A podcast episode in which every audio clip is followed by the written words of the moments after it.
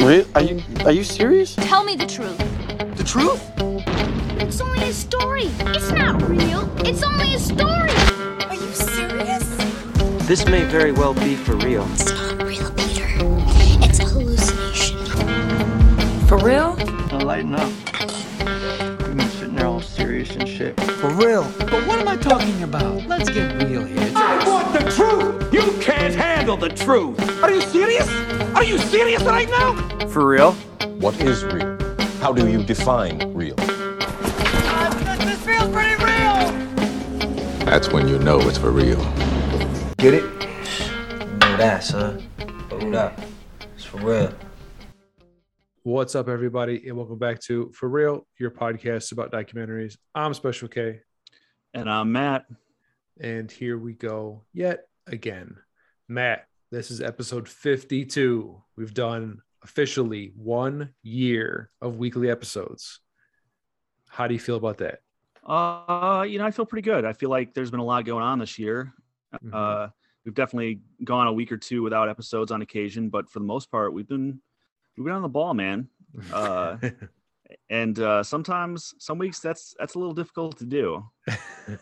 You know, I I'm, I'm sure you you understand and agree with me. I mean, you've got a kid now, so it's got to be a thousand times worse for you. You got a baby. uh, But, yeah, Uh, yeah, yeah. It complicates things for sure. Uh, but you know, what's that old what's that old adage? If you do if you do what you love, you'll never work a day in your life. yeah, This yeah. feels, that's the one. This, this feels like a part-time job sometimes. Yeah. yeah for for the most part I, I i love doing this every once in a while i'm like fuck i don't want to do that this week yeah. So speaking of which, so uh, after after we do this, this is crazy to me that we've done 52 of these things now, or this is the 52nd one we've done. Um, but uh, we're gonna take a little summer break. So we'll talk about that more at the end. But we're gonna take a little break this summer, and we'll be back this fall to finish out Yeah. 2022. But uh, for now, how, how's your how's your week been though? How's like how how are things going for you?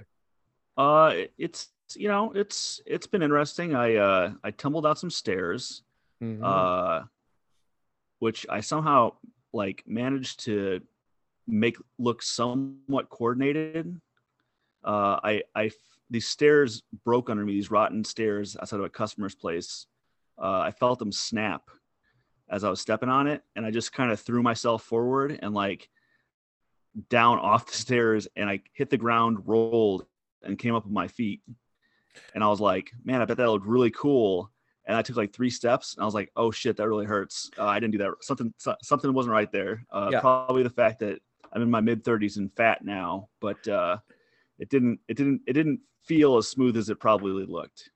Yeah, I was gonna say I don't I don't see in a neck brace did they not have insurance or you're not going for a workman Uh, comp situation or what's going on here? Yeah, I just I just walked it off. It was fine. Uh, then today we had a our so my I'm still staying at my in-laws, but uh, a tree branch like came down in the yard. So we I was chainsawing that bad boy.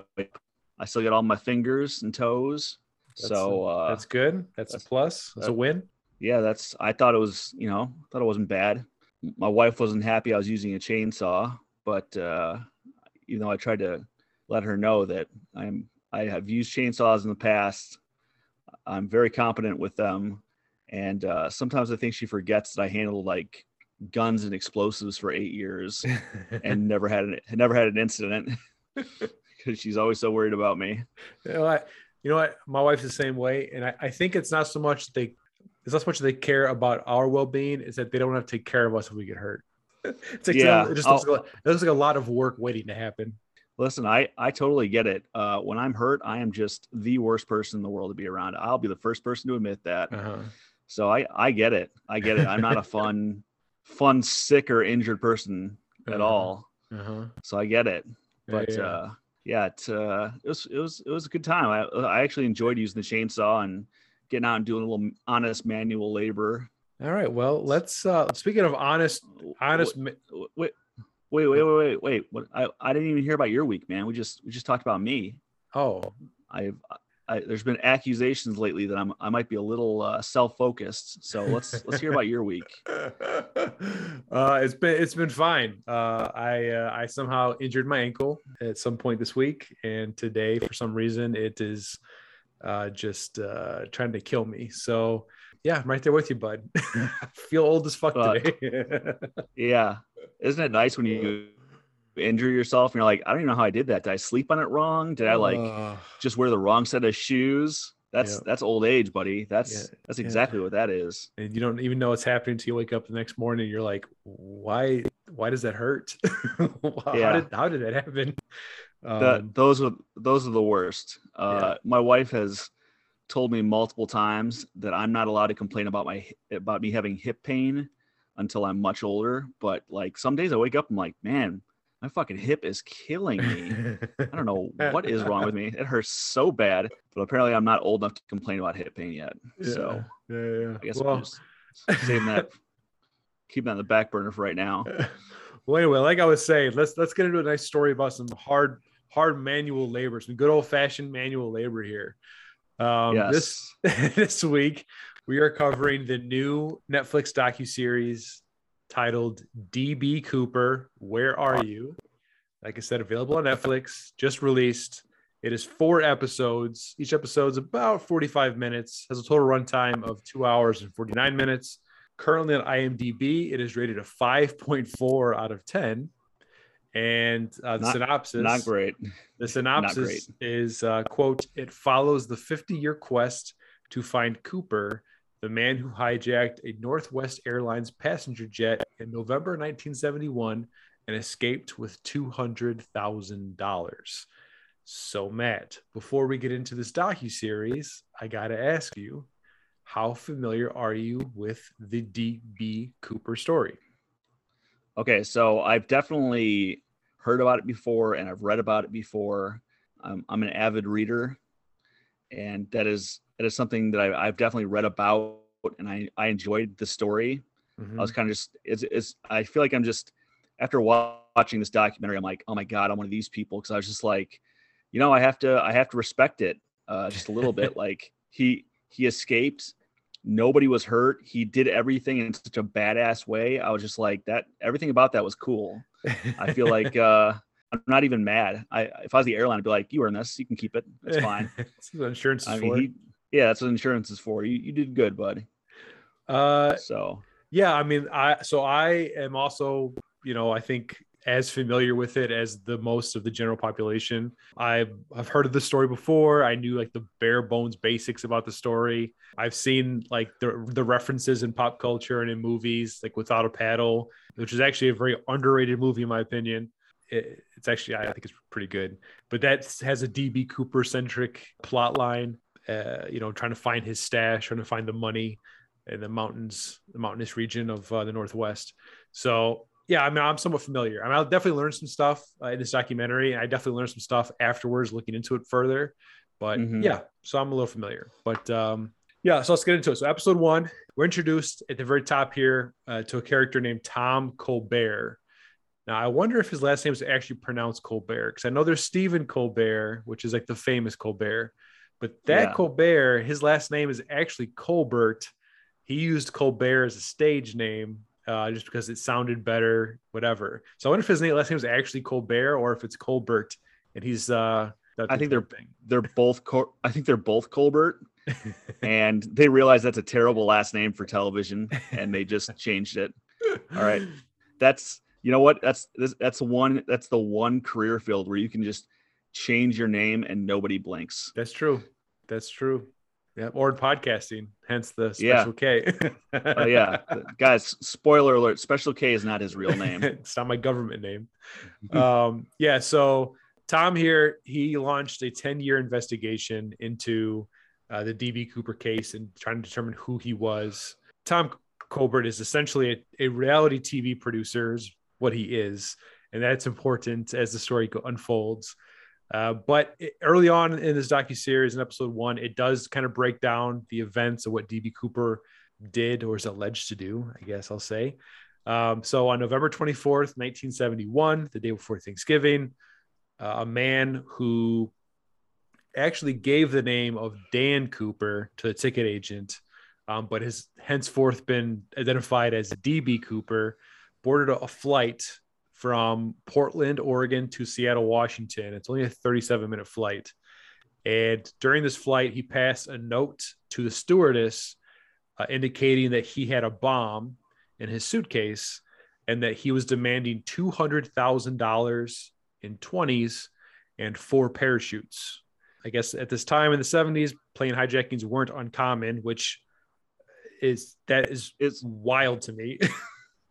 I I thought the same thing. I was like, wait a second. Like everybody talks about how all this crazy shit happens with this generation. None of this should ever happen. Uh, and I, I hear him say, oh yeah, like, you know, plane hijackings would be like, like one or two a month. I was like, what the f- what? One Yeah. or two a month? That's a lot. and it That took is a lot of and, and from from what it sounds like is like the the industry didn't enforce like screening standards until after like really in the aftermath after this incident. So it's like it, it took you guys losing two hundred thousand dollars to you know what I mean? To be like ah we should start screening people. Never mind like the the terrorists that were hijacking planes before this for like political reasons and you're not gonna want somebody make them walk through a metal detector I mean come on guys. I feel like uh, they said they were fine with it until it actually worked, and they're like, "Wait a second, this is actually a real bad thing. We should, uh, we should, we should stop this." Some, somebody, so we should have done something about this a while ago, and, and I think we dropped the ball, guys. I think we'd all agree that that we didn't do our best work here. so yeah, so DB Cooper they end up landing in Seattle and they they disboard the they disboard I don't unboard I don't know how you say it, but they basically got all the Uh, passengers. I was going to say they they left the plane, yeah, so they let all the passengers off and only DB Cooper disembarked. disembarked. There we go. They disembarked the plane. Only the crew and DB Cooper remained, and they headed back towards Portland uh, with two hundred thousand dollars cash and four parachutes on the plane. And somewhere en route uh, during the night and during a what they describe as a pretty severe thunderstorm, DB Cooper jumped out of the back of the plane by lowering the aft stairwell and was never seen or heard from again. That is so, badass. so badass. Okay, like and and here here's some interesting little facts. Uh, this dude ordered himself a drink. Yep. Uh, and and he had himself a drink. Uh, this was back in the day where you could smoke cigarettes on planes, which also is insane to me. Uh-huh. Uh, so he like he had had himself. They said he he smoked eight cigarettes, which you know what I gotta cut. I I gotta say, uh, if I was if I was robbing a plane, I'd probably be smoking like a fiend too. I'm sure I'm sure he's feeling just a hair like a small amount of stress during this whole thing. But Yeah. he's just smoking cigarettes and having some drinks and just having a good old time. And it's like, oh yeah, by the way, I'm robbing you. yeah, I It's, mean, it's cool though. Give me another drink. I mean, what he asked for two hundred thousand dollars. They said it, the equivalent in today's money is a is a million dollars. Um, so he essentially asked for for what would be today a million dollars, and he did uh, allegedly have what appeared to be a bomb in a suitcase on his lap. so I imagine walking around with a, I guess could have been. We nobody knows. We don't know if it was real or not to this day. But if you actually have an actual bomb on your lap, I gotta imagine that's also a considerable pucker moment. Uh, yeah I, I guess i didn't i guess i didn't factor that in to uh, uh, i was just like wow it's so cool it's so badass but now that i think about it like this dude's got a bomb on literally on his on his dick. That's that's that's got to be a rough way to spend an airplane ride. That uh that would be a little that'd be a you know it'd be a little bit of a pucker moment for me i guess uh, yeah. So, um, like I said, he he jumped out and he was never seen from again. They never recovered a body to this day. Nobody knows definitively if he uh, lived or died. Um, and this document docu series basically gets down into the investigation as to people determining and having everybody having their own uh, theories as to who he was and what his ultimate fate was. Immediately after the um, the incident, you know, the FBI obviously had to do a pretty thorough investigation. And at one point, where I guess throughout the entire history of this case being open, they've had over a thousand suspects that they've uh, looked at for this, and they range from, I mean, like former military pilots. There's a transsexual woman. There's career criminals. Like there's like just your kind of your run of the everyday burglars and and assholes, and then you have like sophisticated thieves and I mean it's like they looked at so many different people for this. Um, did, did you in your in your research or your learning of the story prior to um, watch this documentary? Did you ever have a sus- a favorite suspect or somebody who you had heard could have done it and was like your favorite? You know, I didn't uh I didn't get too far into looking into it. Uh, to me, it's one of those things that it doesn't really matter because we're never going to know for sure. And on top of that, I mean, that was in the 70s. This guy was how old when this happened? I mean, he's he's he's either dead or in a like retirement home right now. So to me, it's like he won. It doesn't matter. I don't. I I, I hate not knowing the answer. So that's that's what bothers me about it. Is I just I'm, I'm one of those. I I don't like surprises. I don't like to not know things. So for me, the whole like, yeah, he could be uh he could be the the old guy that you know. Pat, you know, hanging out at church. You know, who who fucking knows? Nobody's ever Mhm. gonna know unless he admits it, which he'd be an idiot to admit it now. If he got away with it for 50 years and then he's just like, oh yeah, I'm DB Cooper. Why? Why would you do that? It had to be like a deathbed confession, of which there's been several. Yeah, yeah, that's the thing. There's been several people have have come forward and said they were DB Cooper for, and it is either just remains like okay, well maybe, or they disprove it on the back end after their pass. Uh, but Yeah. so this this docu series gets into some of the very specific uh, prime suspects that different people have had over the years. Uh, Tom Col- Colbert, uh, he kind of presents in, during his investigation two suspects, one of which he's like dead set is, and we'll get into that. But there's a first suspect that he he uncovers and brings up. That's when to cover up real quick or cover real quick. There's a guy, Tom. This is again, this is this is how these things go, but this is how it is. So Tom has a cameraman who had a friend who knew a guy who knew a guy who was at a Vegas casino who claimed to have known claimed to know DB Cooper or knew who he was. You know, what I mean, so it's like this convoluted, like, you know, eighth hand knowledge or whatever. So he tracks us down, and Ron Carlson is the guy from the casino. And Ron Carlson claims that in 1978, he had a cocaine supplier named Dick Briggs, which is the best name for a 1978 cocaine supplier. It'd be best if it was. It'd be better if it's if it was Dick Bricks because they know bricks of cocaine would have been better. But that's a little too Yeah. on that's a little too on the nose. So Dick Briggs is like that's one A. Like there's one A, one B, and that's I think that's one A. So I think that's awesome. Yeah. Um, uh, I, I I'm a fan. I think that's a pretty cool uh pretty cool name for a, a coke dealer in the 70s. I just I feel like it was right on the nose. Yeah, you yeah, can't yeah. be mad at that. And uh, Ron claims that at one point in a party in 1980, Dick told him that he was DB Cooper, and he said to prove it, there were there was a couple that was at the party, and Dick said that couple is going to find his money that he stole during the hijacking in three days. You know, quote unquote, find. Okay, kind of like it's going to be a setup thing, but this guy is going to find the money in three days. Ron said he didn't think anything of it. And then later, in fact, three days later, he was watching the news and he saw that couple, that's those same people and their kid on the news because reportedly, um, while they were on vacation near the Columbia River, the kid found some of DB Cooper's money. Specifically, he found $5,800 of it uh, buried in the sand. So that is quite the story. I mean, that would be uh, that's something, you know. It, that, yeah, I mean that's that's that's a pretty good indicator that you know the guy was actually DB Cooper.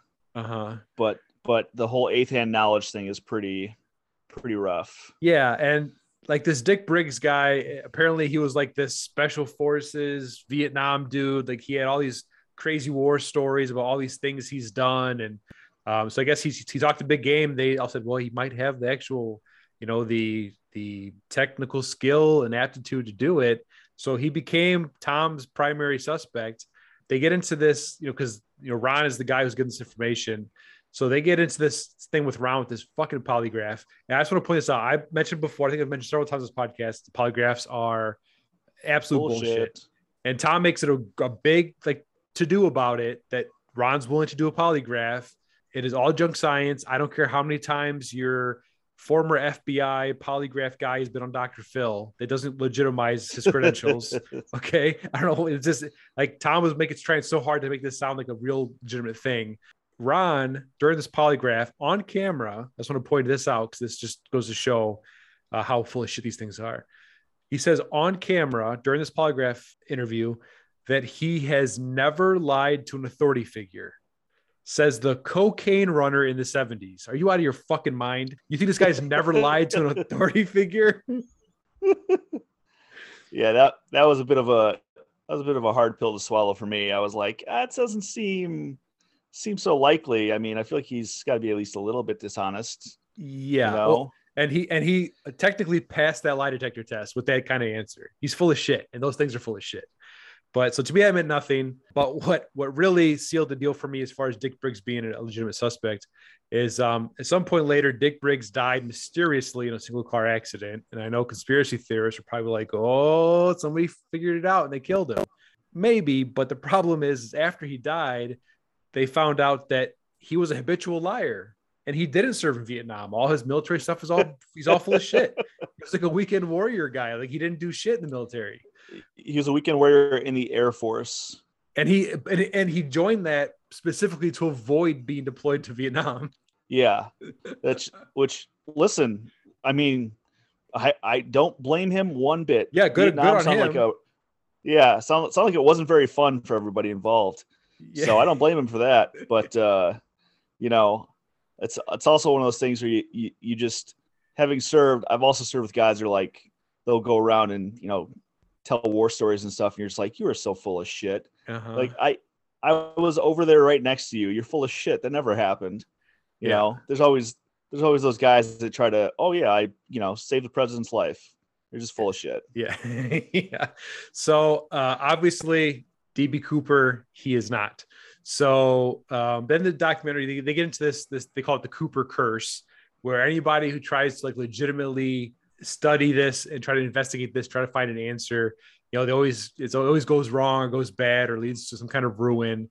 You know, the one guy refers to it as a gold fever effect. Because essentially, you know, if you figure out who he is, there's a reward for his, uh, you know, figuring out who he is for one. And then they say it multiple times in docu series and several different episodes that the only person more famous than DB Cooper is going to be the person who f- figures out who DB Cooper was. You know, in this in this situation, I would I would I would argue that that's not going to be the case. Nobody's going to remember that. well, All I right, mean, you, tell, you, tell- you're going to well, get the hey- glory and the riches. all right, tell tell me who who uh who shot John Wilkes Booth. Uh, is this one of those weird things where it's like the guy's last name was Kennedy or something? No, Right. no, not, not at all. It's just it- it's it's the same it's the same thing where you know like this guy you know You know, you shot John Wilkes Booth. you gotta make me look it up now, right? You know that, right? Yeah, I was just gonna say I have to I feel like I have to look it up right now, but nobody knows his name. If it's a Nobody guy with the last name Kennedy, uh, Boston Corbett or Corbett. Yeah, Boston Corbett is the man who shot John Wilkes Booth. Exactly. He was a soldier. Yeah.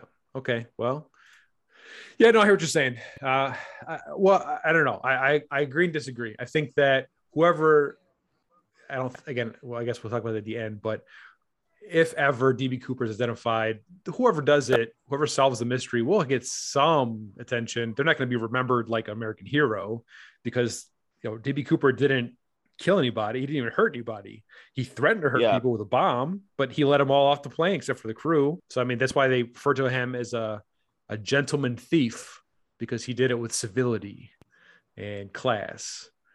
Um, which is so awesome. just just I'm I'm a huge fan of this guy uh just because I feel like you know, you hear about crimes nowadays, and it's always like, oh, this guy, you know, pistol whipped a cashier, or they slipped a bank teller a note and like scared the shit out of everybody and hurt people, or like, and then you got this guy who just showed up in a suit, had some drinks, smoked a couple cigarettes, and then he just jumped off a fucking airplane. Which I don't care what the condition. I don't care if it's a if it's a sunny sky, there's zero wind, and I've got a parachute specialist attached to me. I'm not jumping off an airplane. so that's what makes it even more impressive to me because I would have taken one look out the back of that plane and like, take me to the FBI. It's over. You got me. yeah so yeah so as they as they mentioned you know this curse thing tom is they they refer to him as tenacious. Some of his like friends in this or other other investigators refer to him as tenacious. In episode one i realized it very early on that this guy's like financially pot committed to this investigation. I mean he has sunk all of his resources into this thing. He's a tv producer. He has to turn this into money because he spent a lot of money doing this so it's like he's relentless because he has to be financially. Yeah. Um, I mean, just he, he he came across as very desperate to me. I'll, I'll say that. Maybe we'll say that more towards the end, but he did come across as desperate to me even early on. And, and so much so that during this investigation, he's like providing some footage um, from his own documentary he was filming during his investigation. I just want to say this now: his whole like having the graphics frame the screen, like the battery indicator and the, like the, it- it's so corny. I mean, just so It- cheap. It- I just find it annoying when people Yeah. do that. yeah, yeah, yeah. So, um, through his uh, persistent investigations, um, he's led to Robert Rackstraw, who is a criminal or a career criminal, and that gets us in episode two. You know, kind of breezing through this one here. Uh, 2011, Tom created a 40-member team to investigate, and his primary suspect was uh, Rackstraw. A little bit of information about Rackstraw. Rackstraw served as a helicopter pilot in Vietnam. After Vietnam, because he was kicked out of the military, he went into business with his stepfather, who he was reportedly cheating um, out of money or whatever. The stepfather is mysteriously murdered and buried on the property. Robert was eventually charged with the murder, but then acquitted. And he was convicted, though, of check fraud uh, when he was caught trying to steal a plane to avoid an explosive possessions charge. Which is just, just what a what a run of words. Um, yeah. this guy's his story is like it is a wild story. Like, I see why Tom was like attracted to this guy's story because it is crazy.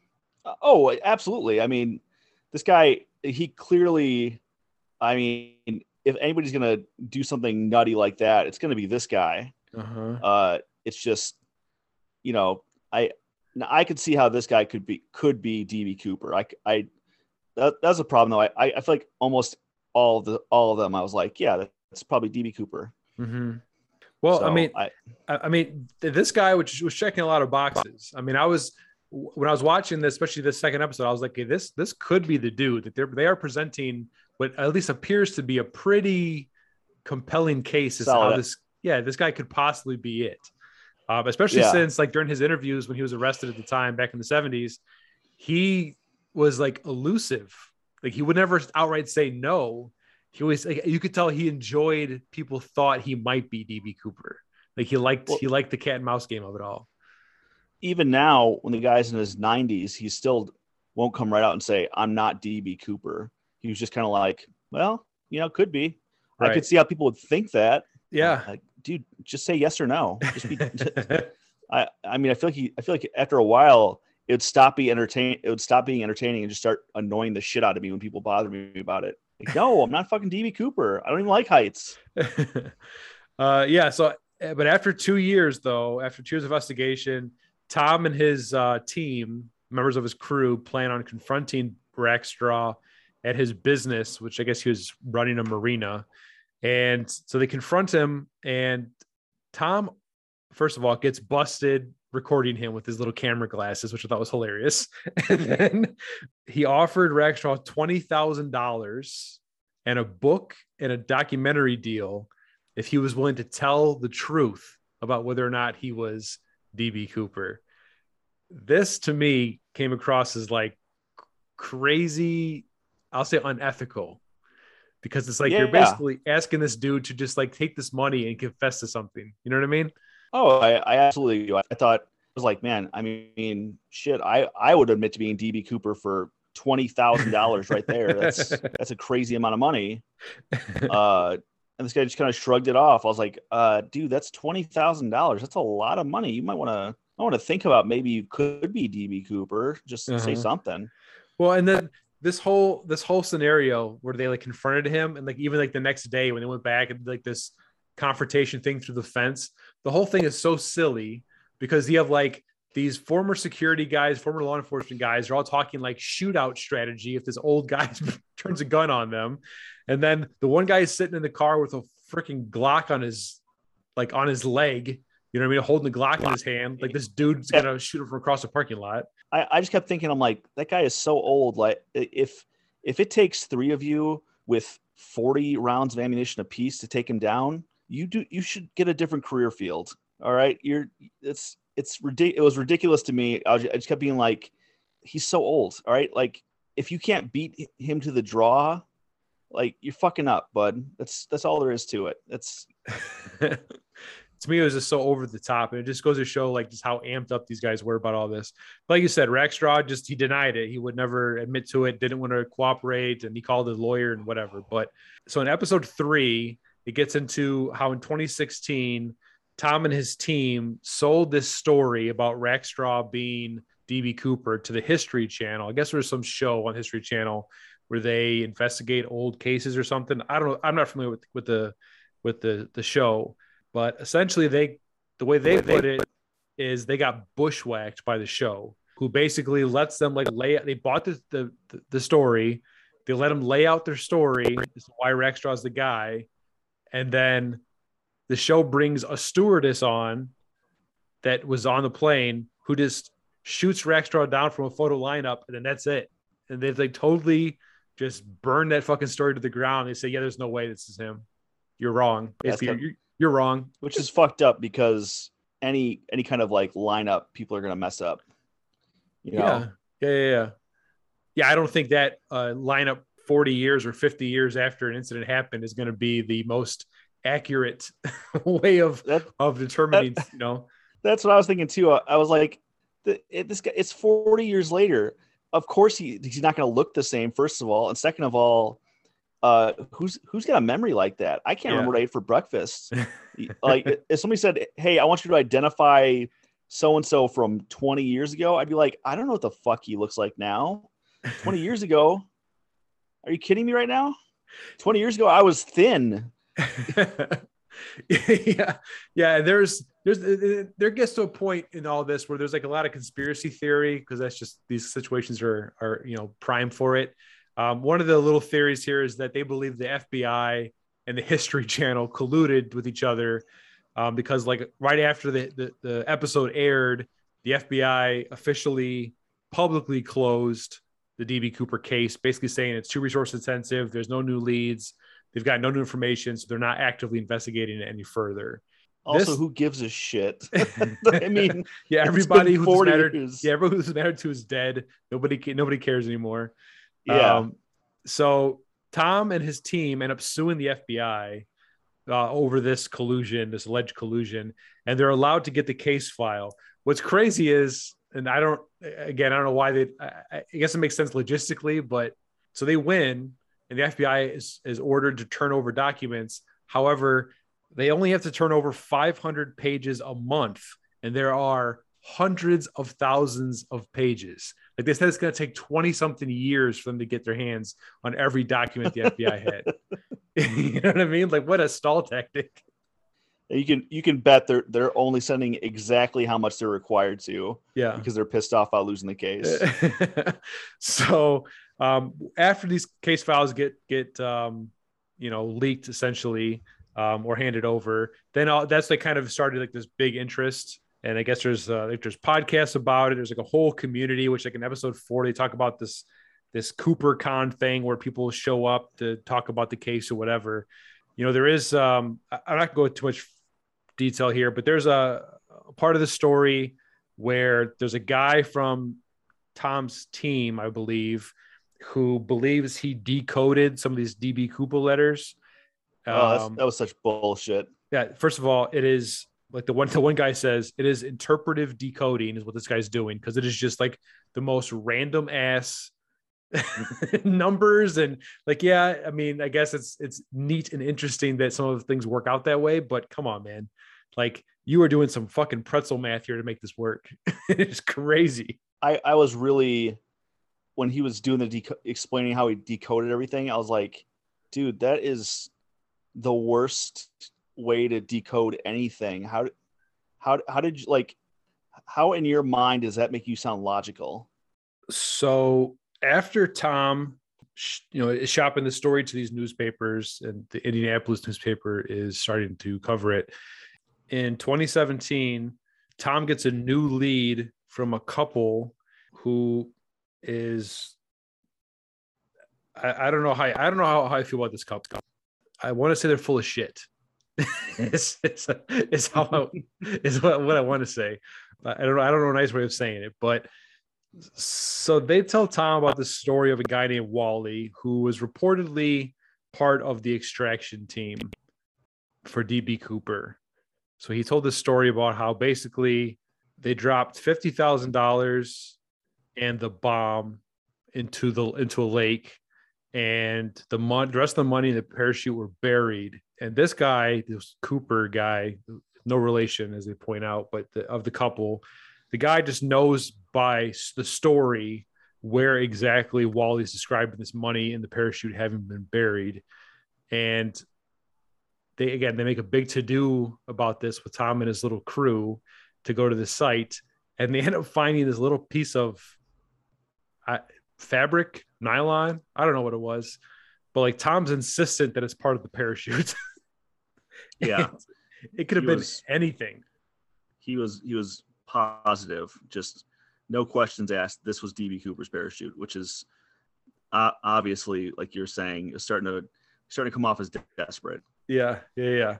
Um, and then at the end of episode three, it gets into this, and I, I never, I never heard this angle before. I was very, it was very interesting to me. Like, I guess it's as plausible as anything else related to the story, but so th- there's apparently a comic book character. I guess he's pretty popular in Canada. I think it's a French comic book, if I'm not mistaken, or a French Yeah, it's Canadian, it's, French Canadian it's- comic it- book. it's French. It's never been written in English. Okay.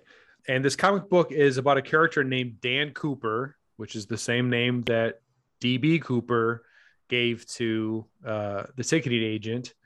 I guess we don't really cover that, but I guess side note here. So the reason why they call him DB Cooper is because supposedly, apparently, according to the documentary, a reporter overheard two law enforcement people talking about the case, and they thought they heard DB Cooper, when in reality, the guy said his name was Dan Cooper, but because DB Cooper sounded cool, the media just ran with DB Cooper, which I agree. DB Cooper is a lot cooler than Dan Cooper. I think it's I think it's great. I mean, that's that's the name I'm going to go with when I sudden you know become a super criminal.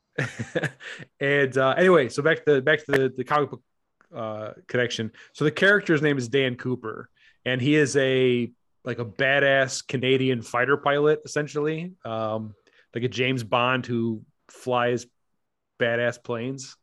And so there's like this question as to whether or not is is that where it came from? Is the is DB Cooper Canadian? Which I I have never I never even thought that was a possibility. But I guess it's just, like I said, as plausible as anything else, right? I mean, I I, I didn't see how it like you said it was. It's not any crazier than the rest of this story. Yeah. So, so I, I thought all Canadian I thought all Canadians were kind. So I guess I just can't imagine a Canadian being like, "Hey, I'm really sorry, but I'm uh, I'm going to be taking this whole plane hostage. Uh, could you get me a drink, please? And I hope you don't mind my cigarette smoke. Uh, thank. Uh, and also, uh, I guess for maybe uh, four parachutes. That'd be that'd be fantastic. Thank you. yeah, I mean, they they they call him the they call him the gentleman thief. So I guess it, it would kind of, you know, maybe it doesn't maybe it does match up. So- and and uh, no, I'm right? that's uh that's just a fake accent I'm I, I'm doing today. Eh? uh, yes. So in episode four, it goes into this, like I said before, this Cooper Con thing they have in the Pacific Northwest. Uh, I think it's in Oregon, where all the the DB Cooper investigative nerds get together and they try to figure out who did it. And it is just such an apparent, like to me, like there are people there who see that it's just a cash grab and are just taking money from these people, selling merch Yeah. and shit. And then there are the people who are like absolute nerds who think, like the documentary says, that this story lends itself in today's day and age to be like, well, I can Google the answer. Like I'll Google my way to his identity, which is not going to happen, you know, but that's what people think. So um, you have all these nerds get together. And I shouldn't call them nerds. And uh, they're, they're very nice people, I'm sure. I'm sure they bathe regularly and have known the touch of a woman. Yeah. So they, again, episode four, they get into like this Canadian pilot possibility angle. And uh, there's like some metal that was found on the, the tie um, that was left, the clip on tie that was left behind when DB Cooper jumped off the plane. The cigarette butts, by the way, like you, like Matt had mentioned, he did smoke like eight cigarettes, but at some point in time, the cigarette butts were destroyed or lost in Las Vegas by the FBI, which again lends itself to the conspiracy theorists. But yeah, so this, the metal in the tie suggests a possible aerospace background. I would also say that because the tie was found on an airplane, that might suggest why there are airplane fragments on the, on the plane. Again, not a scientist, but you know, who knows? So Tom's primary suspect, who Tom always believed DB Cooper was, Rackstraw, he died. He did end up dying. He, so he is dead. So I guess we'll never know. But one thing I, I saw that I just had to point out because I thought it was absolutely hilarious is at one point they're showing some of the screen, like some scans, whatever, of the FBI files on Rackstraw, and one of the one of the memos on him uh, from the FBI was advising agents to use caution because he was trained in karate and explosives. that was an actual FBI memo that an agent wrote to other agents saying, Watch out for this Rackstraw dude. He will cry, chop the shit out of you and then blow up your body. I just thought that was so fucking hilarious, dude. Like these guys are so careful. Karate, dude. I mean, listen, I read that. I'm convinced he's DB Cooper. I mean, Um, I don't see why not with those skills. He could be anybody. James Bond over here, karate. uh, yeah. So, um, in all, in episode four here, they kind of wrap it up. Again, there's no answer. They don't present you with the answer to this question um, of who is DB Cooper. Tom estimates he spent about two hundred thousand dollars investigating this this DB Cooper case, and um, Which is insane. It's Which is- insanity. Why? Why? Who gives a shit? It's 40 years ago. Like I said, the guy's probably dead. Who fucking cares? He got away with it. Let him retire. If he's still alive, I I hope he's I- doing ungodly things with his money. Just terrible, terrible things. hookers and blow. I hope he's hope he's in the great big airplane in the sky with Dick Briggs just doing mountains of coke. You know, you know what I mean? oh man, I but just uh, uh, yeah. So yeah, so Tom, uh, Tom, like I said, after spending all that money in the investigation, he's convinced it was Rackstraw. He can't prove it, and nobody will hear him. Nobody will listen to him. So he's now moved on to uh, discovering who the Zodiac killer was, and also who killed Jimmy Hoffa and where he's buried. Both both of which he claims he is on the brink of answering. By the way. And uh, yeah, so that's and like I said, there's no they don't give a definitive answer, so you're not going to figure out who DB Cooper was in this docu series. You're Um, probably never gonna find out who the Zodiac killer was either. Spoiler alert. so Matt, so you don't think that DB Cooper will ever be found? No, it's been 50 years. I mean, if the if the dude, like I said, to me, there are so many other like horrific things that have gone on in the last 50 years that you could be investigating. Why why are we gonna possibly harass some retiree who one time got got a little excited and jumped out of a fucking airplane at two hundred thousand dollars? Leave him Retire- alone. Leave him alone. God, let it, it's it's it's a million dollars in today's money, which sounds like a lot, and I wouldn't kick a million dollars out of my bed for eating crackers. But I mean, let's be honest here: a million dollars in the grand scheme of things is not that much money. I mean, you can't you can't retire off a million dollars nowadays. Yeah, I mean that's yeah, it's it sadly is not that much, and it certainly isn't enough to devolve uh, or to vote to devote 50 years worth of government resources and to figure out who it was. you know what I mean? Mhm. Like they've spent way more than a million dollars trying to figure out who he was. That's for damn sure. Yeah. Con- congratulations, DB. You made it. So do you have after watching this docu series and you know just the cursory knowledge you had of the case before, do you have a favorite theory? Do you think you know what might have happened to DB Cooper? Oh man, you know, I I like to think that he jumped off the plane and I think he definitely had a team waiting for him because that's the only thing that makes sense. You know, Okay.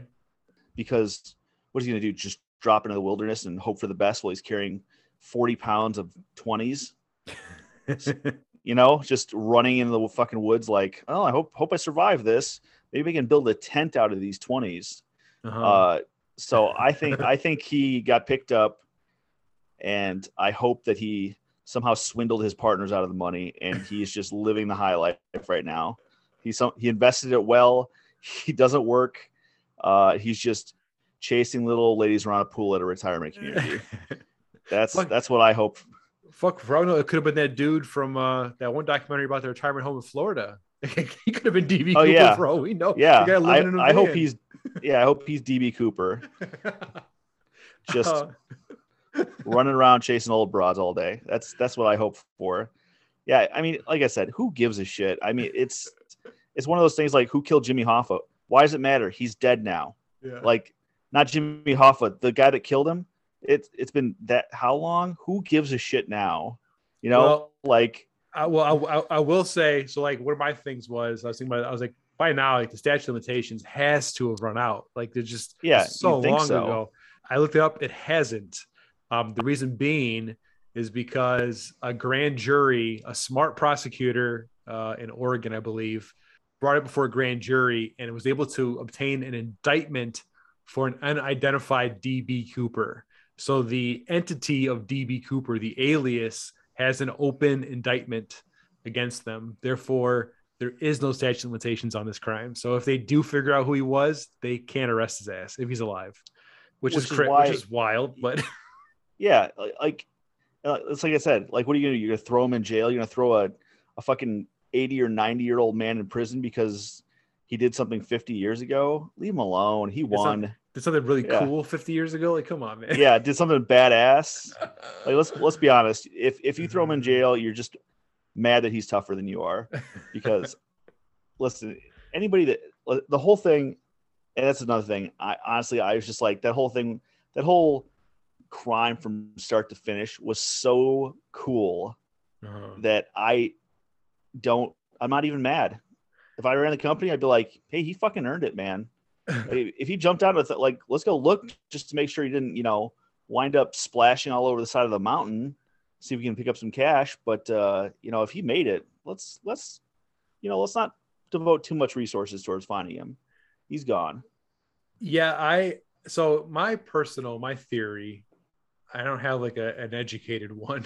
If he did survive, there's no way he made it out of that forest without a team. Like he had to have somebody there to scoop him up. You know, they they don't know exactly where he landed. They're not positive where the landing site would have even possibly been, just because they don't know exactly when he jumped out because of how he did it. So they, there's no way of like really pinpointing that.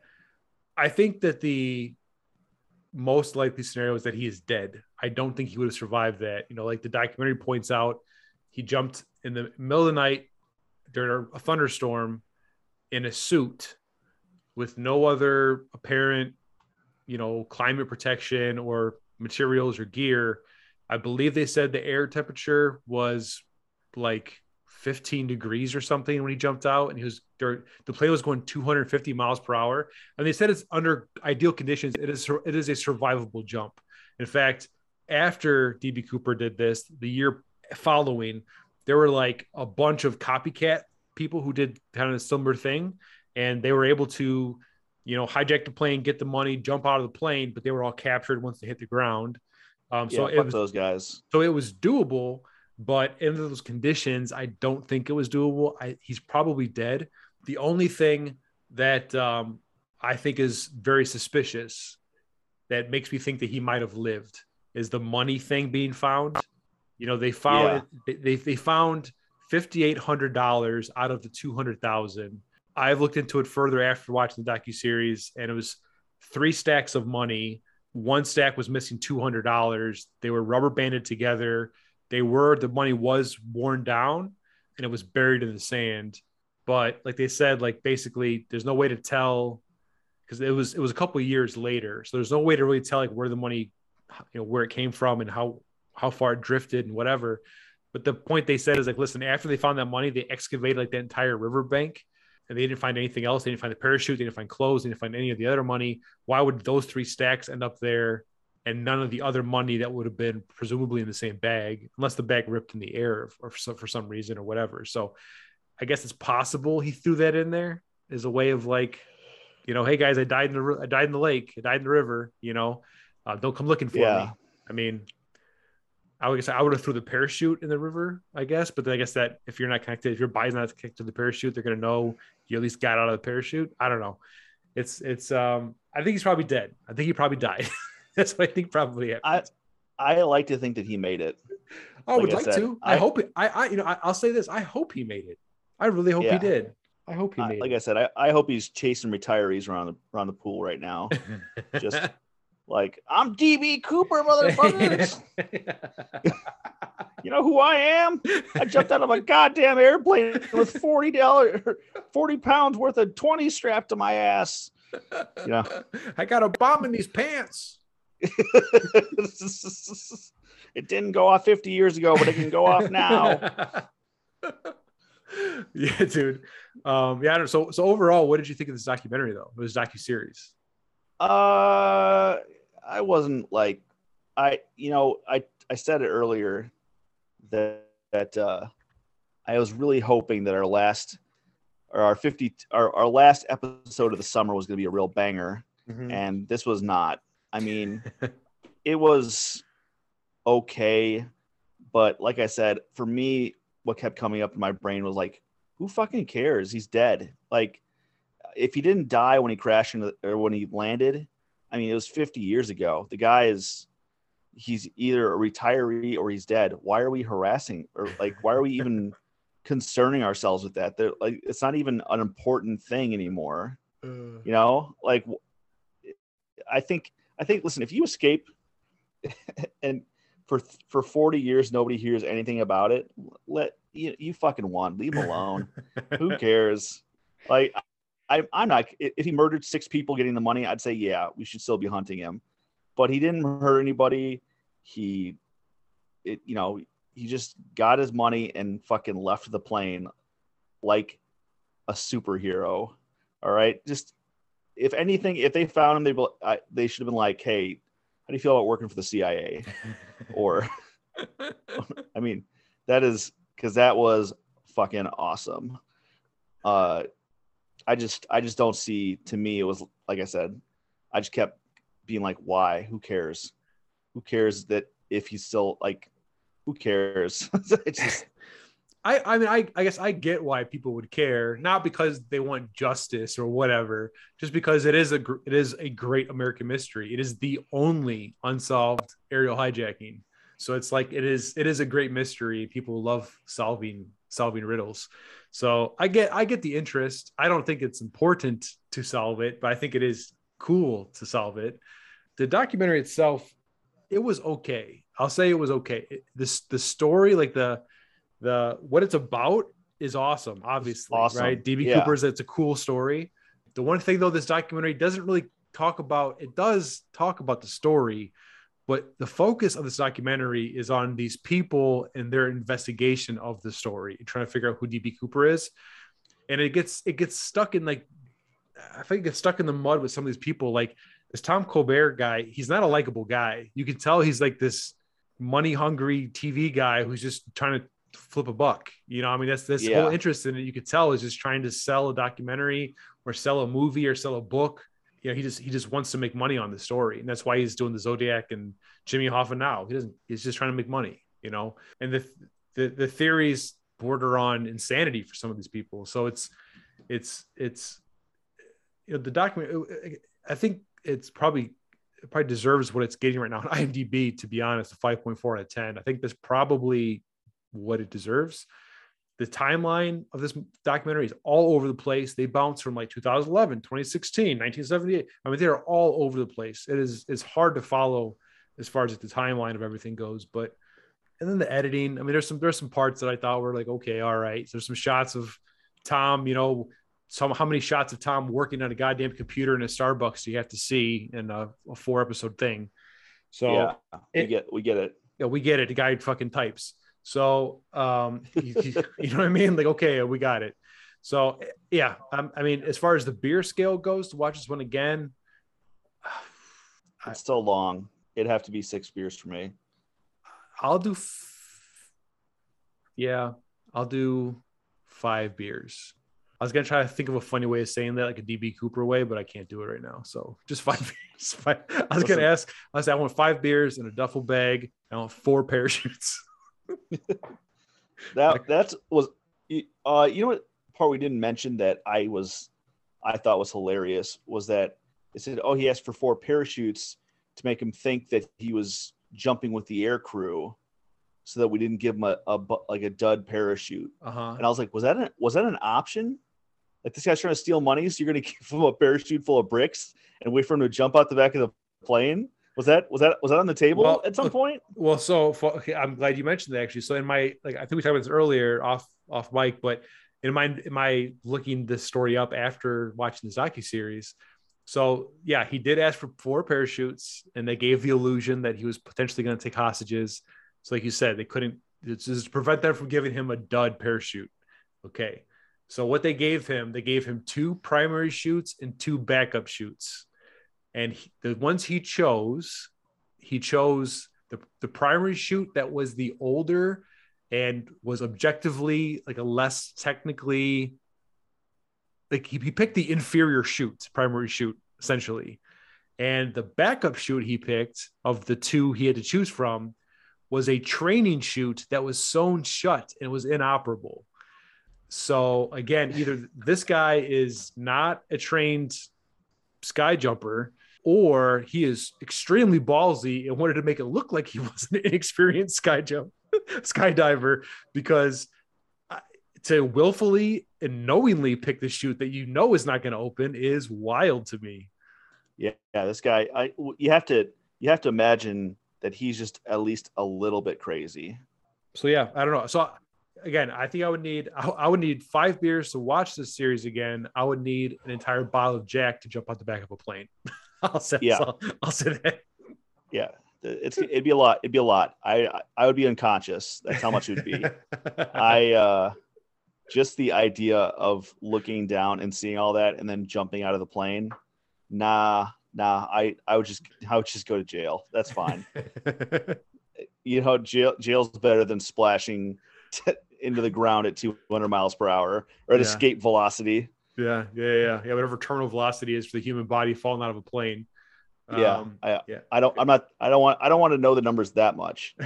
So yeah so like i said that is db cooper where are you check it out on netflix uh, we would appreciate it if you guys would subscribe rate and review wherever you guys get your podcasts uh, leave comments uh, especially like on apple helps a lot with the algorithms if you have any questions comments complaints hit us up on the socials socials facebook twitter twitter is at email address is cancel the podcast at gmail.com uh, as we mentioned at the beginning of the episode and we mentioned last week we're going to be taking a few weeks off here for the summer.